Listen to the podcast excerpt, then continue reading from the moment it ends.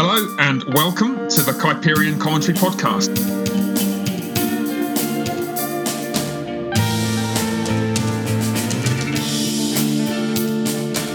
My name is Steve Jeffery. I'm the minister of Emmanuel Church in North London, England, and I'm here today with the founder of Kuyperian Commentary, Pastor Uri Brito, the senior pastor of Providence Church in Pensacola, Florida.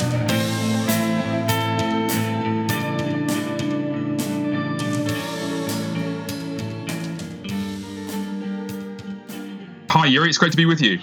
Delight to be with you, Steve. I'm looking forward to this venture. All right. Now, today, uh, for the very first episode of the KC podcast, I thought we should um, get together and introduce the Kuyperian Commentary Project by talking a little bit about um, what we're trying to do here and about our namesake, Abraham Kuyper. Uh, Abraham Kuyper was born in 1837, died in 1920, and he squeezed a great deal into those 83 years. He was a minister, of course, a theologian, and a journalist. He managed uh, in his spare time to found the Free University of Amsterdam, where he served as professor of theology, as professor of literature. He ended up as the rector of the university. And of course, he was a politician. He was chairman of the Anti Revolutionary Party in the Netherlands for 25 years. And of course, Prime Minister of the Netherlands for four years, and his writing and his thinking extends from theology, politics, to education, to the sciences, uh, to the arts, and his influence, therefore, over Reformed and Calvinist theology has really been extraordinary. So I thought, let's get right to it. Uh, what it was in particular about Abraham Kuyper that uh, we wanted to connect with with the Kuyperian Commentary project. So, Uri, uh, Commentary has been around for a few years now. So, tell us a little bit about what it is and why, in particular, the connection to Abraham Kuyper.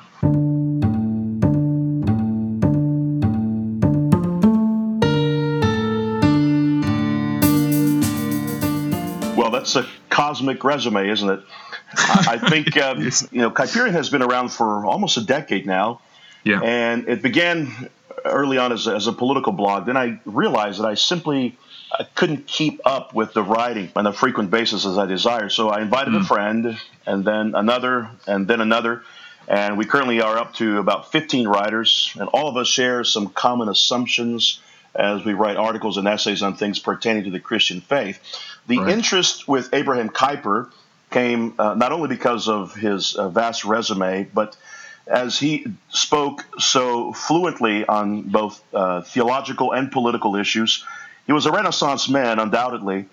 But what was really striking early on as I began to do some work, uh, first began a seminary, and as I continued to do some work on Abraham Kuyper, was that right. he was referred to as a theologian of the people. Right. And that was such right. a persuasive description uh, that I wanted to delve into his work, and I did some work under John Frame at RTS.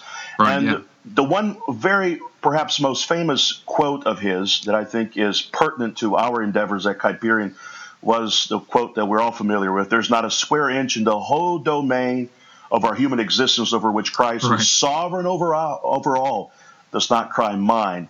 And I think, Steve, right. that summarizes yeah. the, the Kuyperian vision. Yeah, yeah. I mean, it's striking because just for myself, um, I've never uh, studied Abraham Kuyper's thought uh, specifically in that much depth. I've come across essays of his and uh, his various writings and so on. All of human life, all of created existence exists for the glory of Christ. All of it is claimed by Jesus Christ. An eye opening perspective, isn't it, on the world and on our theology? It stops us from shrinking our vision of the gospel and forces us to consider uh, how the gospel intersects with all areas, all spheres of human life. That's exactly right. I don't think that there is much of Christendom today that is not aware of the impact of Abraham right, Kuyper. Right. If they're not aware of the uh, prolific nature of his works, they're certainly aware of his thoughts. Right. It right. is not uncommon for me to be uh, conversing with a Methodist or even a Catholic priest and talk mm. about the lordship of Christ in all areas of life, and they would say, "Oh yeah, of course." Yeah. That's the influence of this well-known Dutch Reformed thinker. Right, right. And it's one of the things that um, it strikes me just thinking of the the legacy of of Kuyper. Um, sometimes people will highlight, well, you know, look at the Dutch Reformed Church in the Netherlands today, or or worse still, look at the the country of Holland today. It's a beautiful place, and um, it has a reputation, at least um, in many parts of Europe, as a friendly place, a great place to visit. But actually, it's a deeply immoral and corrupt place. And so, in that sense, sometimes people are led to a kind of skepticism about Kuyper's influence. I think what you've highlighted is really helpful, Uri, because it highlights, okay, yeah, um, the, the the growth of the gospel in the world ebbs and flows. You know, there are there are downhill periods in our in God's uphill work to bring all things under the rule of Christ. But at the same time, the the vision that Kuyper had has outlasted him and has even outlasted the sad and we pray temporary decline um, in many areas of Western Europe, where some parts of Western Europe it's becoming harder to be a Christian. But actually, the thing I've noticed, at least here in the UK, as I'm talking to people, trying to encourage them to embrace uh, a vision of the Christian faith for the whole of life, it's Kuyper's legacy that I keep going back to, even if I don't mention his name. That not one square inch phrase is echoing in my mind as I'm trying to encourage people to stand against secularism, to stand against immorality, and to bring their lives and their families' lives uh, self consciously under the rule of Jesus Christ for so long, the Christian had no way of bringing his Christian faith into his day to day endeavor. Right. And Kuyper simply echoed what I think the church has echoed for many many years and centuries is that right. no no Jesus has something to say about the most menial of tasks. Right. Right, and I wonder, therefore, whether um, if we can just uh, just think about the blog itself, the, the Commentary uh, project, um, give us some examples of, of the sorts of things that people have written on, because there've been ten years of posts and so on. Give us a sense, Uri, of the kind of material that people will find there if they head over to Kuyperian.com to give an example of the, the nature of the Kuyperian Revolution, we have dealt with all sorts of issues. We've tackled political issues, uh, church matters, sports, biblical exegesis. We've tackled issues related to the church calendar, matters about Christian piety, sanctification, parenting, and we've had the joy of having some guests in our blog like Richard Mouw, who is an expert on Abraham Kuyper, speak about the influence of Kuyper. And so the influence of Kuyper right. is so broad that we have just literally scratched the surface. Yeah, yeah, that's that's fantastic. And it, as people are thinking about those topics, um, uh, people are busy, Uri, and there's lots of stuff to read. Pastors have got sermons to prepare. Uh, folks in churches have got many calls on their time. What are you hoping that people would get, particularly from uh, signing up at Kuyperian.com and reading the kinds of things that we're trying to put out there and trying to uh, give them to think think about? That, that's a great question. Our goal is to always provide a unique, fresh perspective on current events. Uh, ideas that will stir the Christian imagination, but beyond that, that will stir perhaps dinner conversation, Steve. Right. Because right. my ultimate goal is that the Christian begins to think intelligently about his faith. Right. That's why I'm so delighted when I hear of congregations here in the U.S uh, using articles from our website for men's right. discussion and for these kinds of things. So we hope to have that increase as we build our website with meaty but very digestible material for the church. And so one other feature is that our articles uh, tend to be relatively, I use the word digestible because they're short and they're accessible to the layman. So there's, there shouldn't be any right. fear that you're going to come to Kuyperian. There'll be some very in-depth issues that we talked about, but there yeah. shouldn't be any fear that you're going to get lost in the uh, domain of scholasticism. Right, right. See, I, I, here's something I should say to our listeners. Okay, uh, we had this conversation among the authors just a few days ago about what kind of articles we want to be writing, and we had a we have an informal agreement now that we're going to stick under a thousand words. So, okay, you, you have our permission. If you see us going over a thousand words, then you can email us and you can take us to task on it.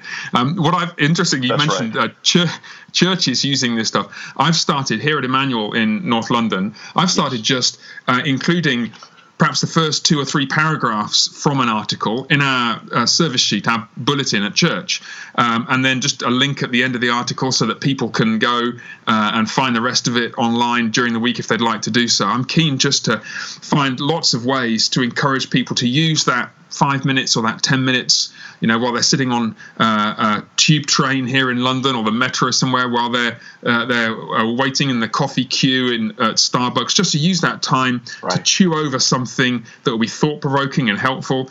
And just a shortish article, take you five minutes to read, can be just the thing, just to uh, give us a daily dose of something to meditate and reflect on to grow our understanding of the Christian faith and its connection with the world around us. Exactly. So listen, let me just ask uh, one final question. This is a, uh, something of a new venture, the the podcast.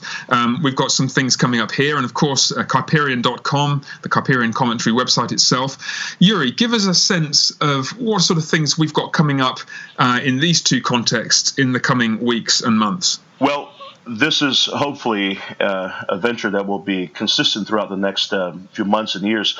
But yeah. these podcasts have the similar nature to the articles. We want them to be accessible, something you can listen within, you know, 15, 20 minutes. Uh, some of the right. discussions we'll have, they do pertain to the articles that will be published on the website. There'll be other things also.